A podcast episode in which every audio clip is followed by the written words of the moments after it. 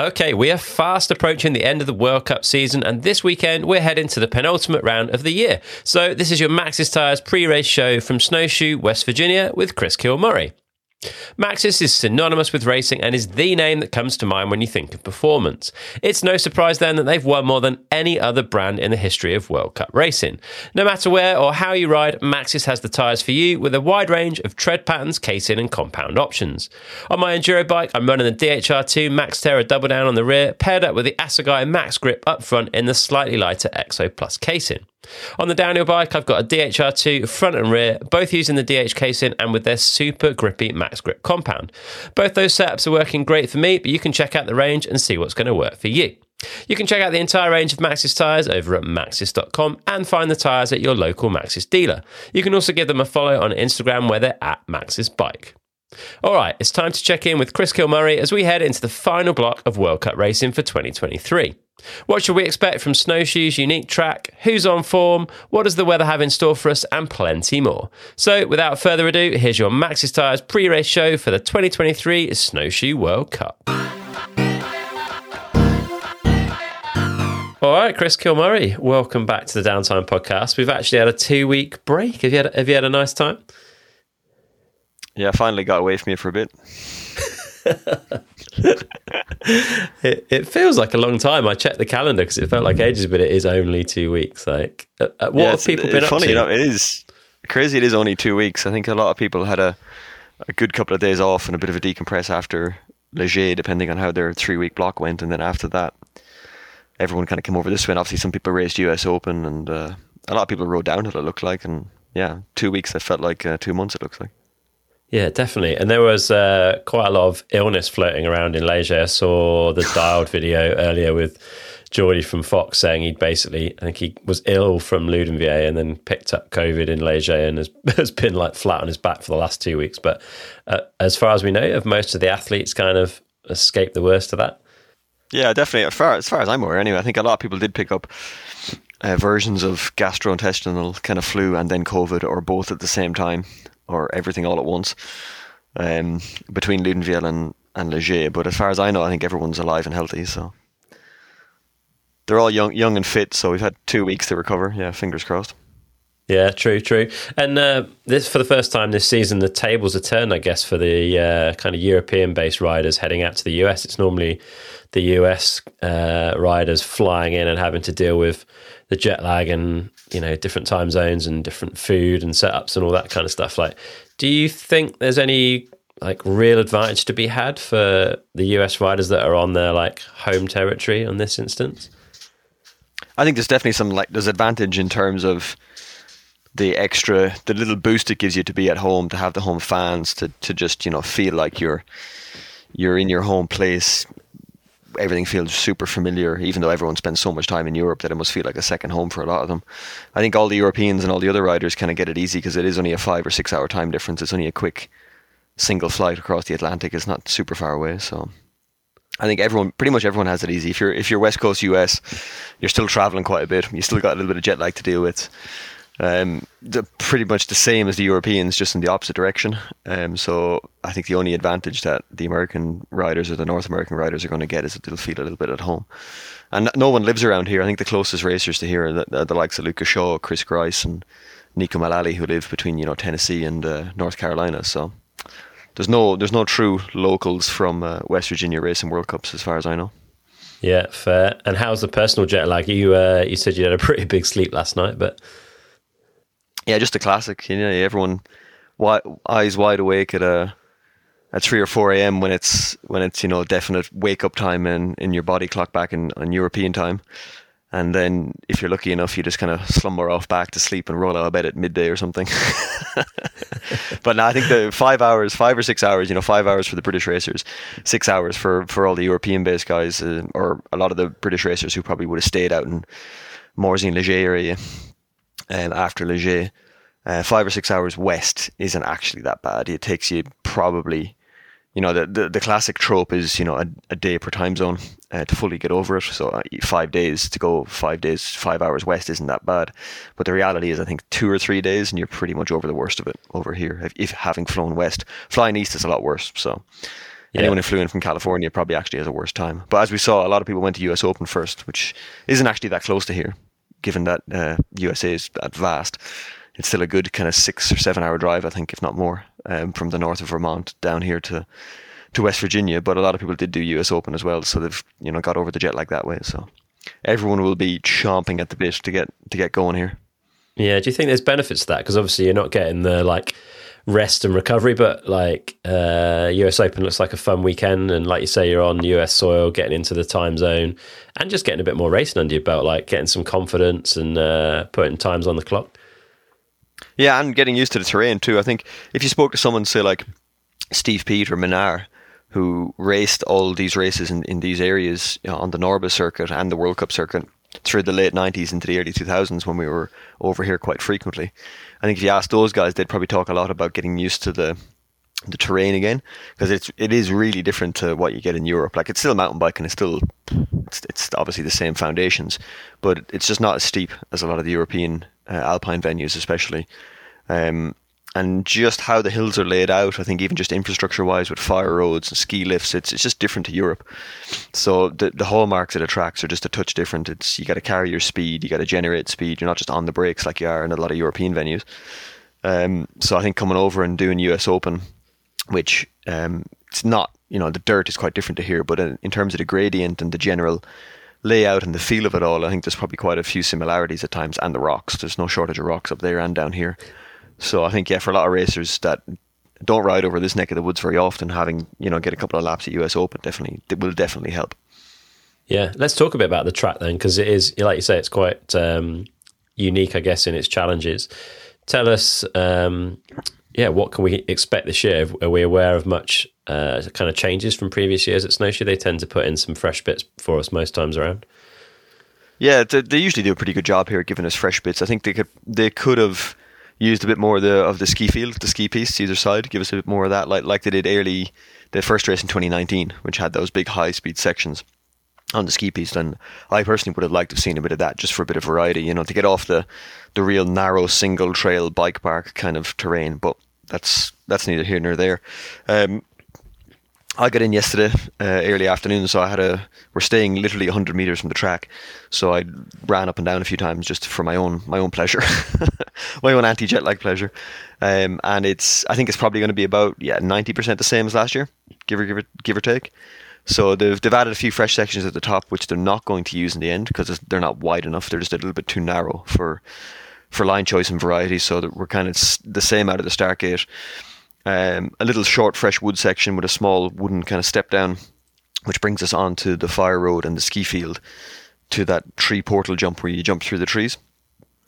Um, and a bit of, a couple of big grass turns there, and then from there down we used the the wood section that was new last year. So that was new, real loamy, got really wet and cloggy and extremely muddy last year, and didn't really flow very well because of how gnarly it was uh, with the rocks and just the, the, slick mud. So that's that's in again, but the slick mud is pretty much gone from what I could see. It's down to hard pack, so it's real similar to the rest of the of the trails on the hill. Um, quite hard pack. It'll be easy, way easier to move around, way easier to choose lines.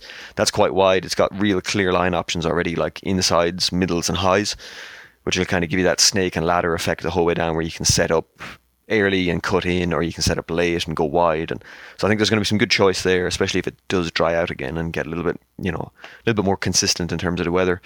Um, and then below that, it's classic snowshoe. So everything we would have seen, obviously Sector Two, uh, which is this new wood section. We didn't see it on TV last year. Red Bull just didn't have enough cameras. Uh, to see it all.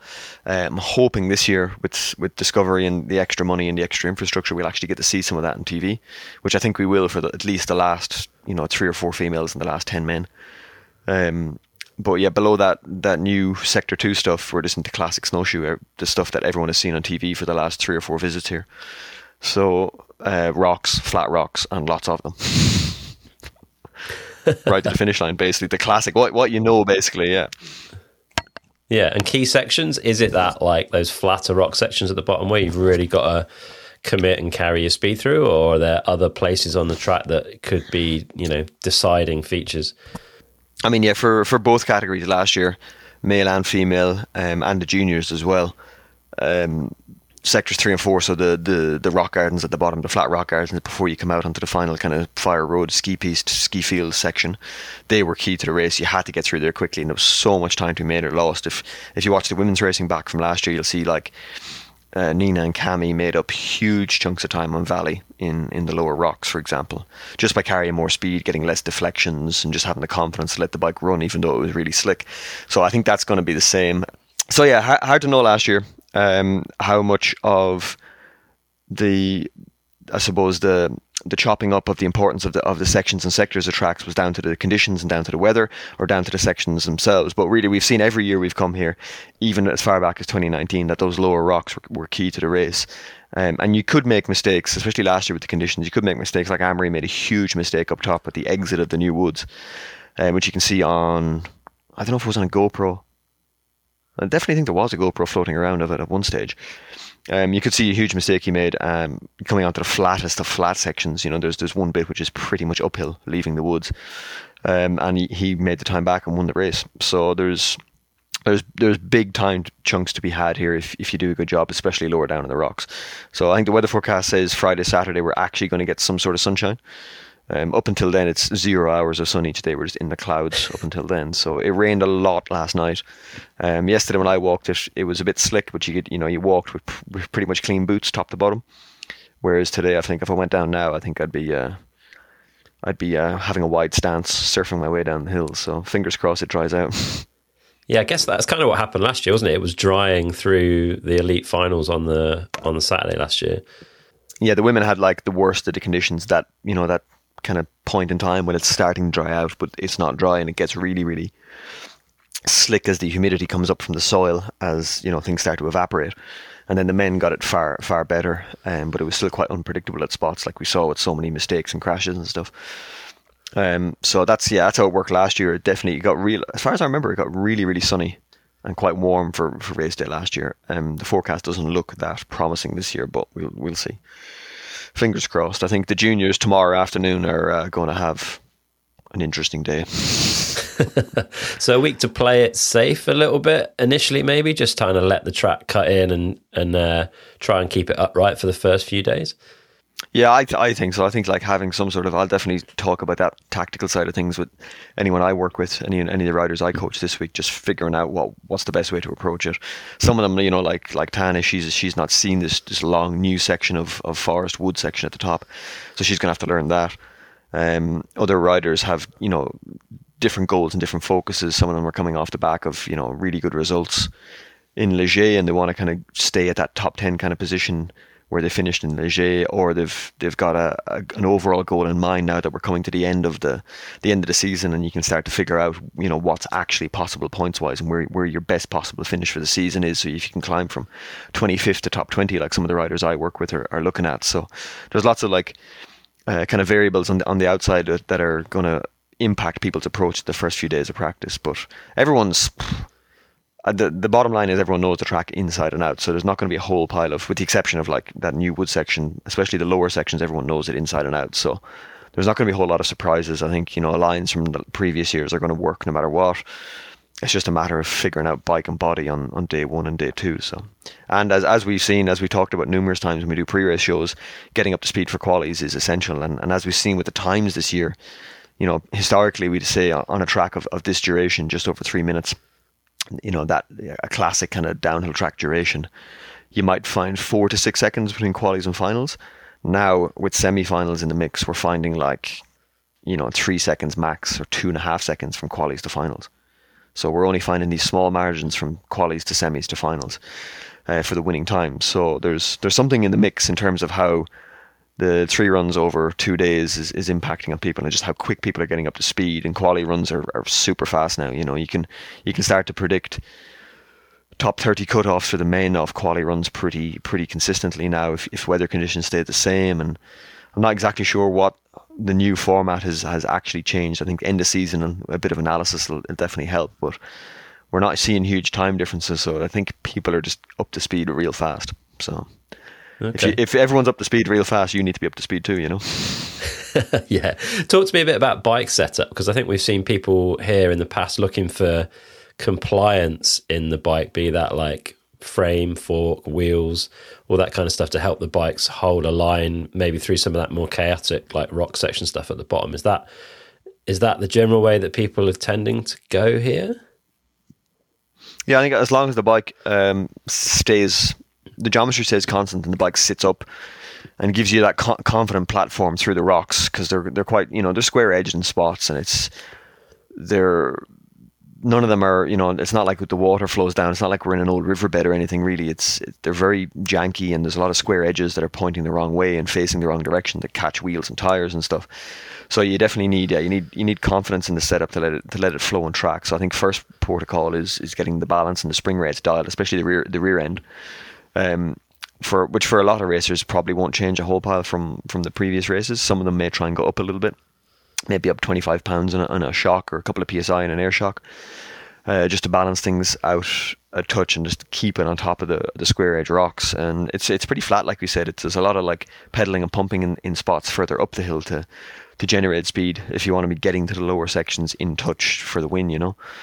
Uh, and then there is a, the big steep section under the lift and those kind of steeper, bowled out gully corners. Um, so yeah, I think people that will definitely be working and scratching their heads in terms of just making sure they're they're on it with setup from early on and letting the bike carry good speed over the top of the rocks and letting things track. Um, and then obviously weather is going to impact that because if you've got super slimy, slick rocks, uh, you're not really feeling a whole pile. And if, and if you think you're feeling lots in your setup, you're probably not. You know, you're yeah. feeling the, the variability in, in the terrain, not necessarily any variability in your bike setup. So. Yeah. Definitely, yeah, lots. It's it's going to be an interesting week if the weather stays as kind of as uh, ugly as it is at this point in time. Um, and you got you know four kind of four elite men battling it out for the overall. You've got a you know a couple of the, the women now that want to finish the season on a high and sense kind of blood that Vali made a mistake in Les Gets and Marine on um, Marine on form. Marine who won here in 2019. Um, the only girl to do the triple at the time in the very last wood section. Um, so I think in, in all categories there's definitely uh, there's definitely blood in the water. Let's say so. Yeah, getting getting the bike dialed early on in practice and not not getting too set adrift by the variable conditions if it is real slick in the first practice session is going to be key.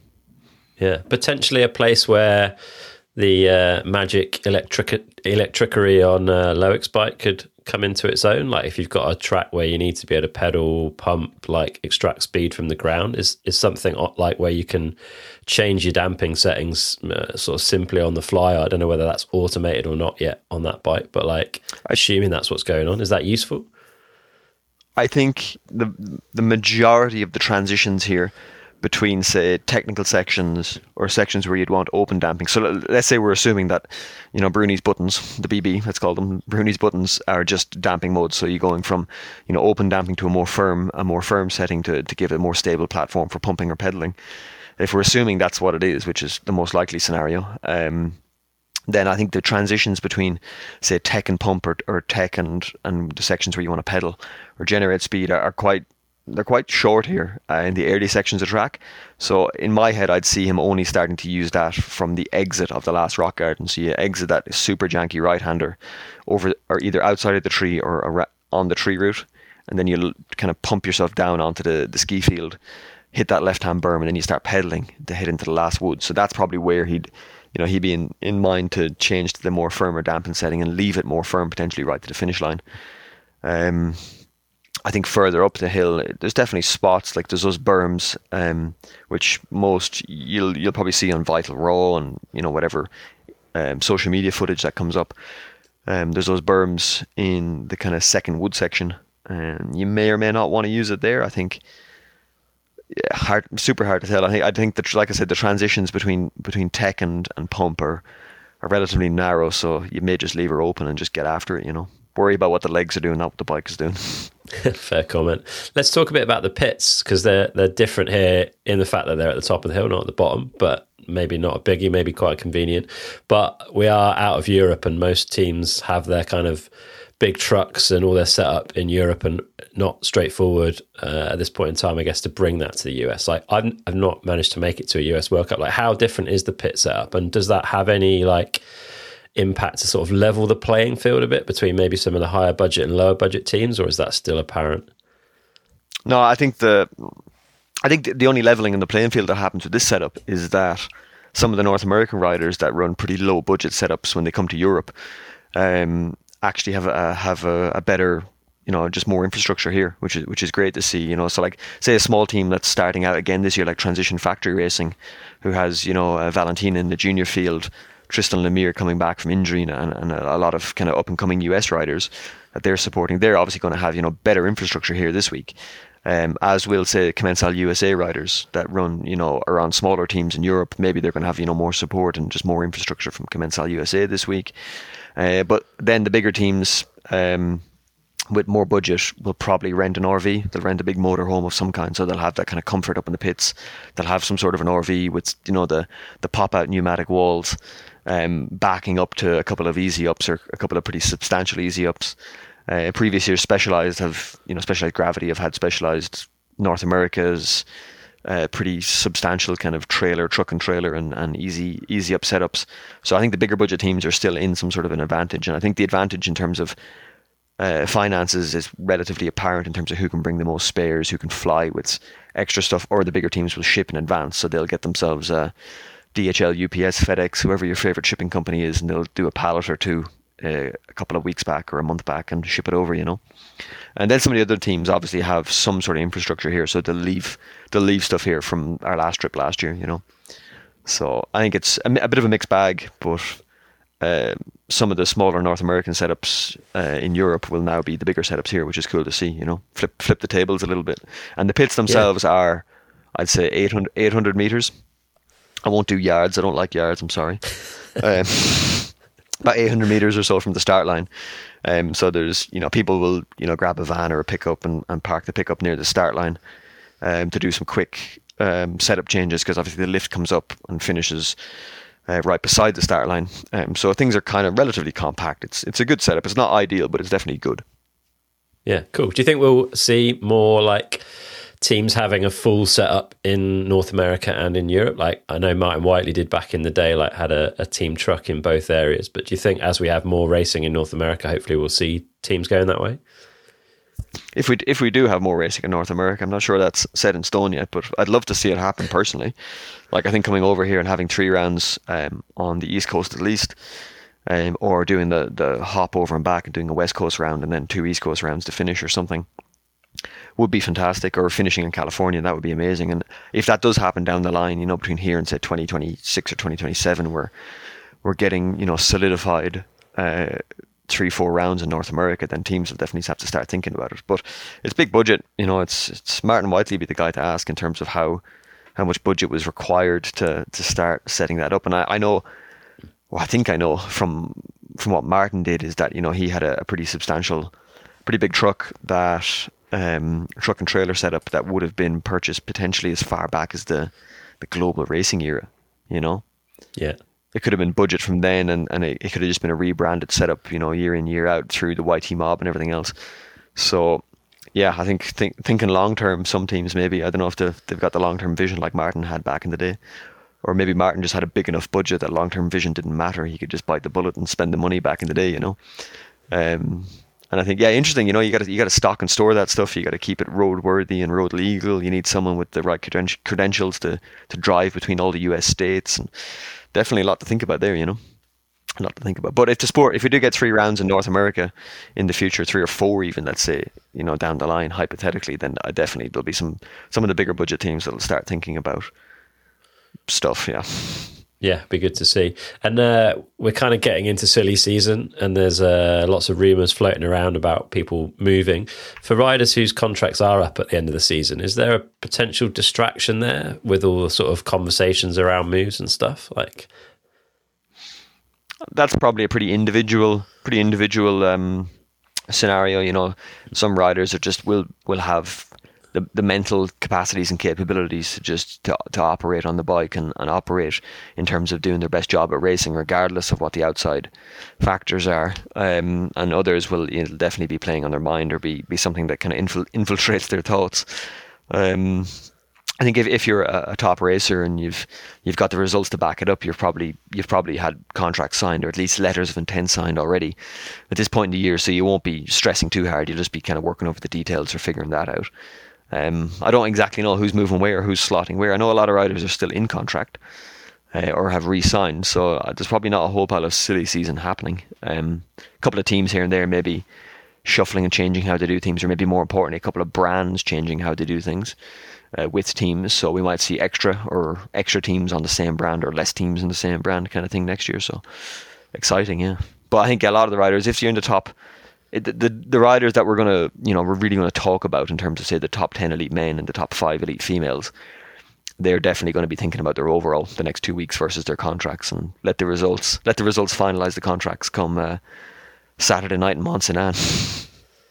Yeah, but for riders that that are out of contract and maybe haven't had the best season, I'm guessing they're going to be sort of feeling to, a pressure to perform, which could go one way or the other, right? Maybe we could see some some riders that wouldn't normally be in those higher positions getting some because they're just so driven to do it and show what they can do, or I guess that could go the other way and they could completely implode. But there must be some pressure for some riders that if they haven't found a seat yet.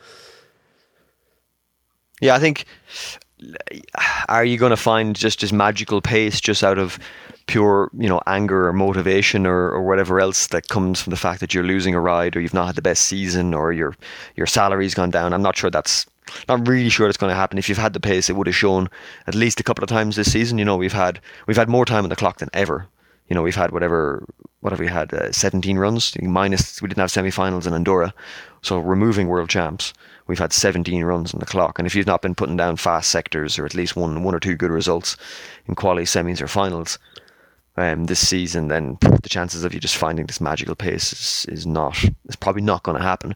However, the North American races, like we do see, do do throw up some interesting. Uh, whether it's the tracks being a little bit flatter and a little bit, you know, rougher and rocky, or, or Mont Saint Anne just being so long and, and fast and gnarly, you know, occasionally we do get some interesting results at these uh, at these stops. So maybe it'll be more so just that playing into people's hands than than any sort of motivation from having your salary chopped in half. You know.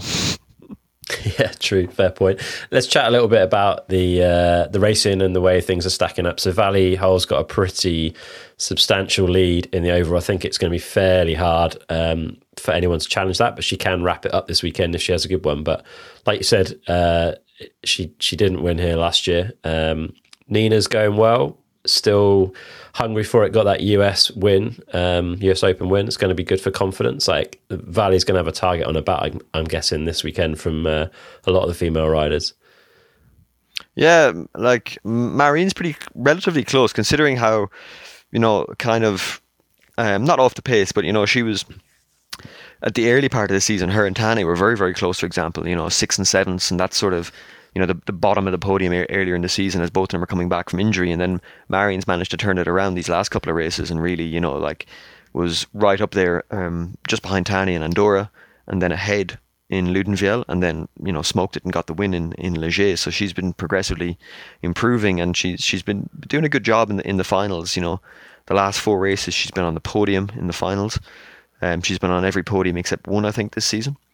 So that's as soon as you're on the podium come come finals, I think it, it's doing good in the points. So Marine's actually relatively close to Nina and not a whole pile further back uh, on Vali than Nina is.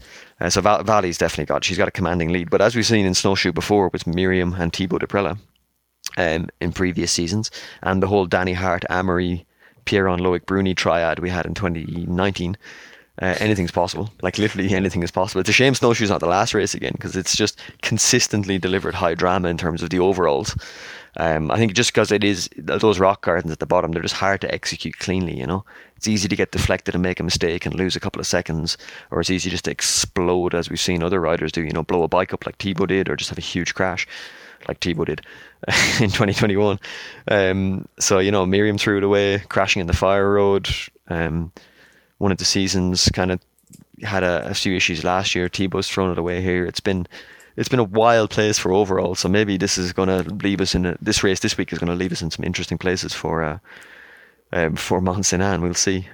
Yeah, I'm intrigued to see. I've, I noticed that Hattie Harnden's on the uh, entry list again this weekend, continuing her dipping the toe in the water of, of downhill racing, but she's free of uh, EDR now. Obviously, that season's finished, so she's not got to stay in one piece. Also, a rider that's really good at kind of technical stuff, really good at generating and maintaining speed. Uh, potentially quite a, a hot wildcard entry. That one, I would have thought.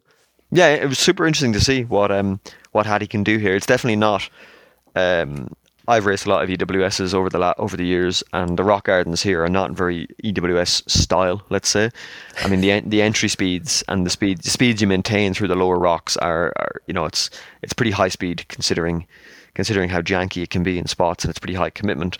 Um, whereas EWS at times in the rock gardens can be quite high commitment but lower speeds and you have to kind of work the bike through the jank. So uh, really interesting to see. And like she's she's on a, a trek session. It's got a high pivot.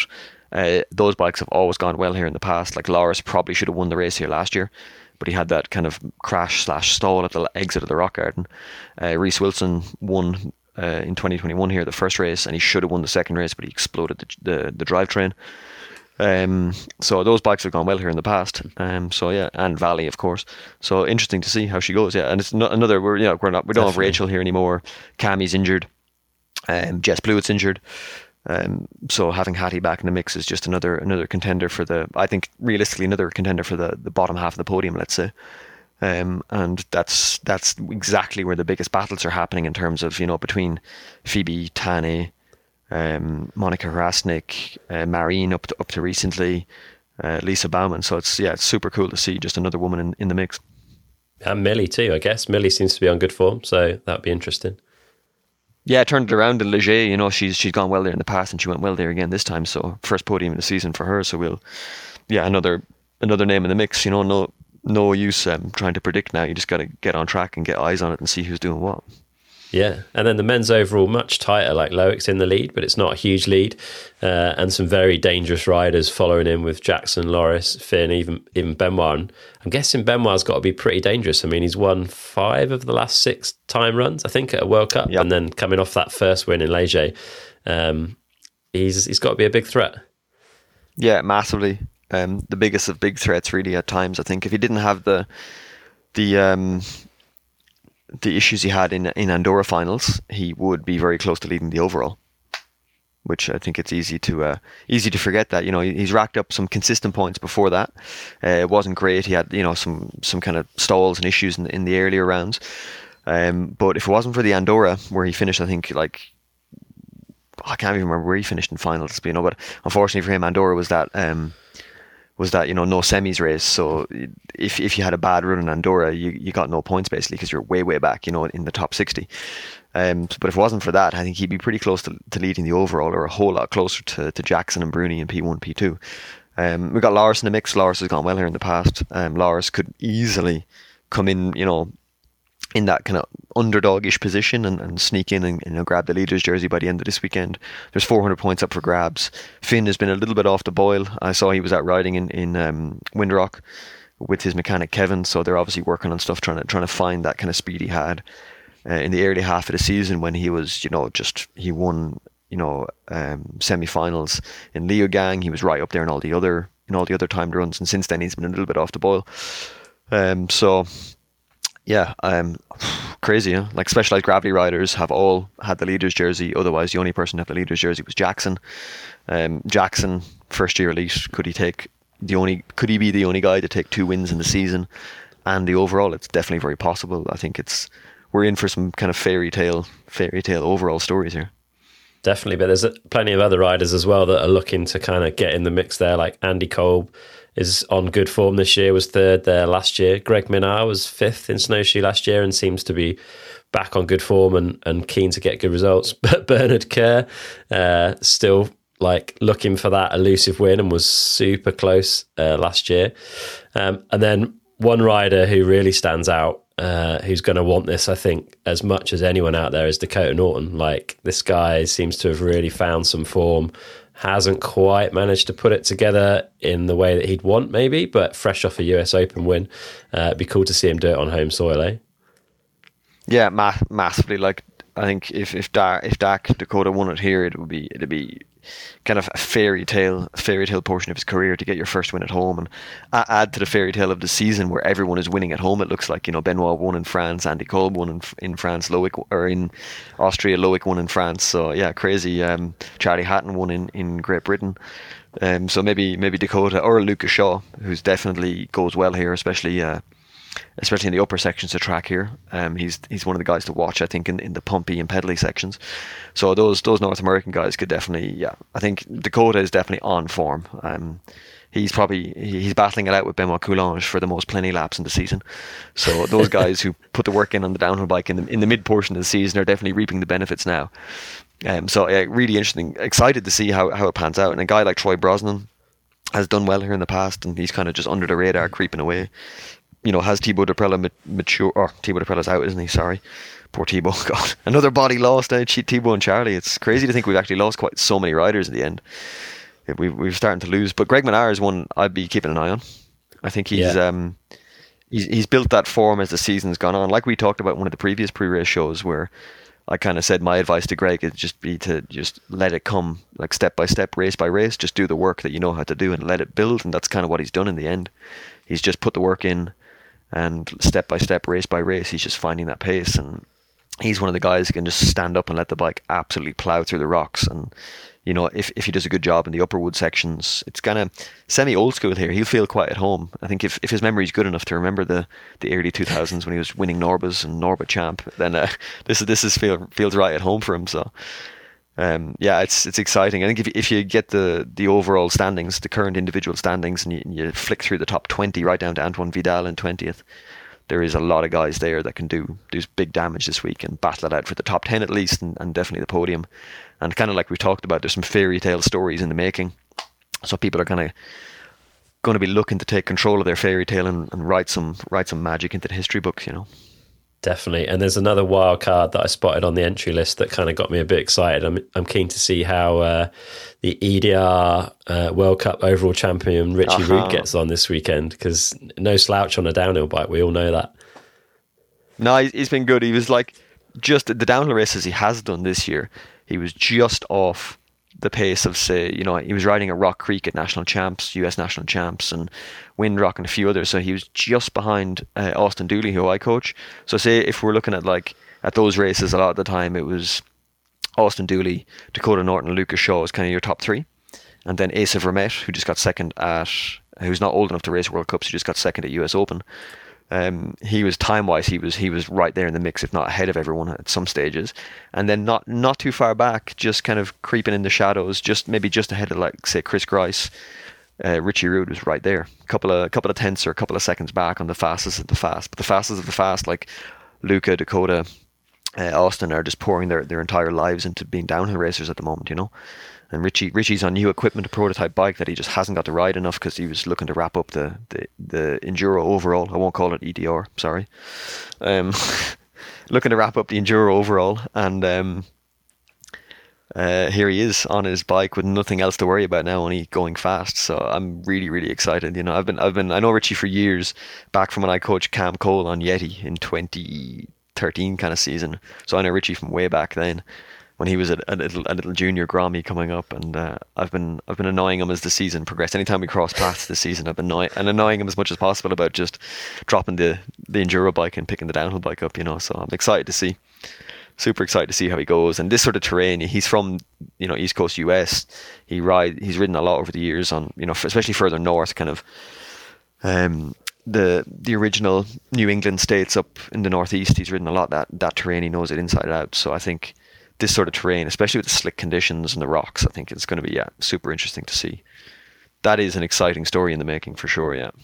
Yeah, it's going to be a great week, man. Well, thank you very much. I'm even more excited about watching some racing this weekend than I was before we sat down for a chat. So, yeah, thanks for for your time. I hope you have a good time trackside and all the riders get on well, and uh, look forward to seeing how it all pans out. Yeah, I'm totally. I'm probably I'm more excited than you are now that I've I've talked about it. It's going to be it's going to be good. Let's just fingers crossed that um it, it does start to dry out slowly. I'd like some consistent conditions, you know. Yeah, that would be nice. Nice one. Cheers, Chris. Right. Have a good day. All right, that's it for this Maxxis Tires pre race show with Chris. I really hope you've enjoyed it. A massive thanks to Maxxis for supporting this season. Maxxis have incredible tyres for you no matter how or where you ride. So head over to maxxis.com or visit your local Maxxis dealer and check them out. Here are a few other links that might be useful to you too. Downtimepodcast.com forward slash follow so you don't miss an episode, forward slash shop to support the show by getting yourself some merch, and forward slash EP if you'd like copies of our lovely print project, Downtime EP. If you want to help support the show, then you can set up a regular donation over at patreon.com forward slash downtime podcast. As always, spread the word and make sure as many people as possible are listening. That's it for today, but until next time, get out and ride.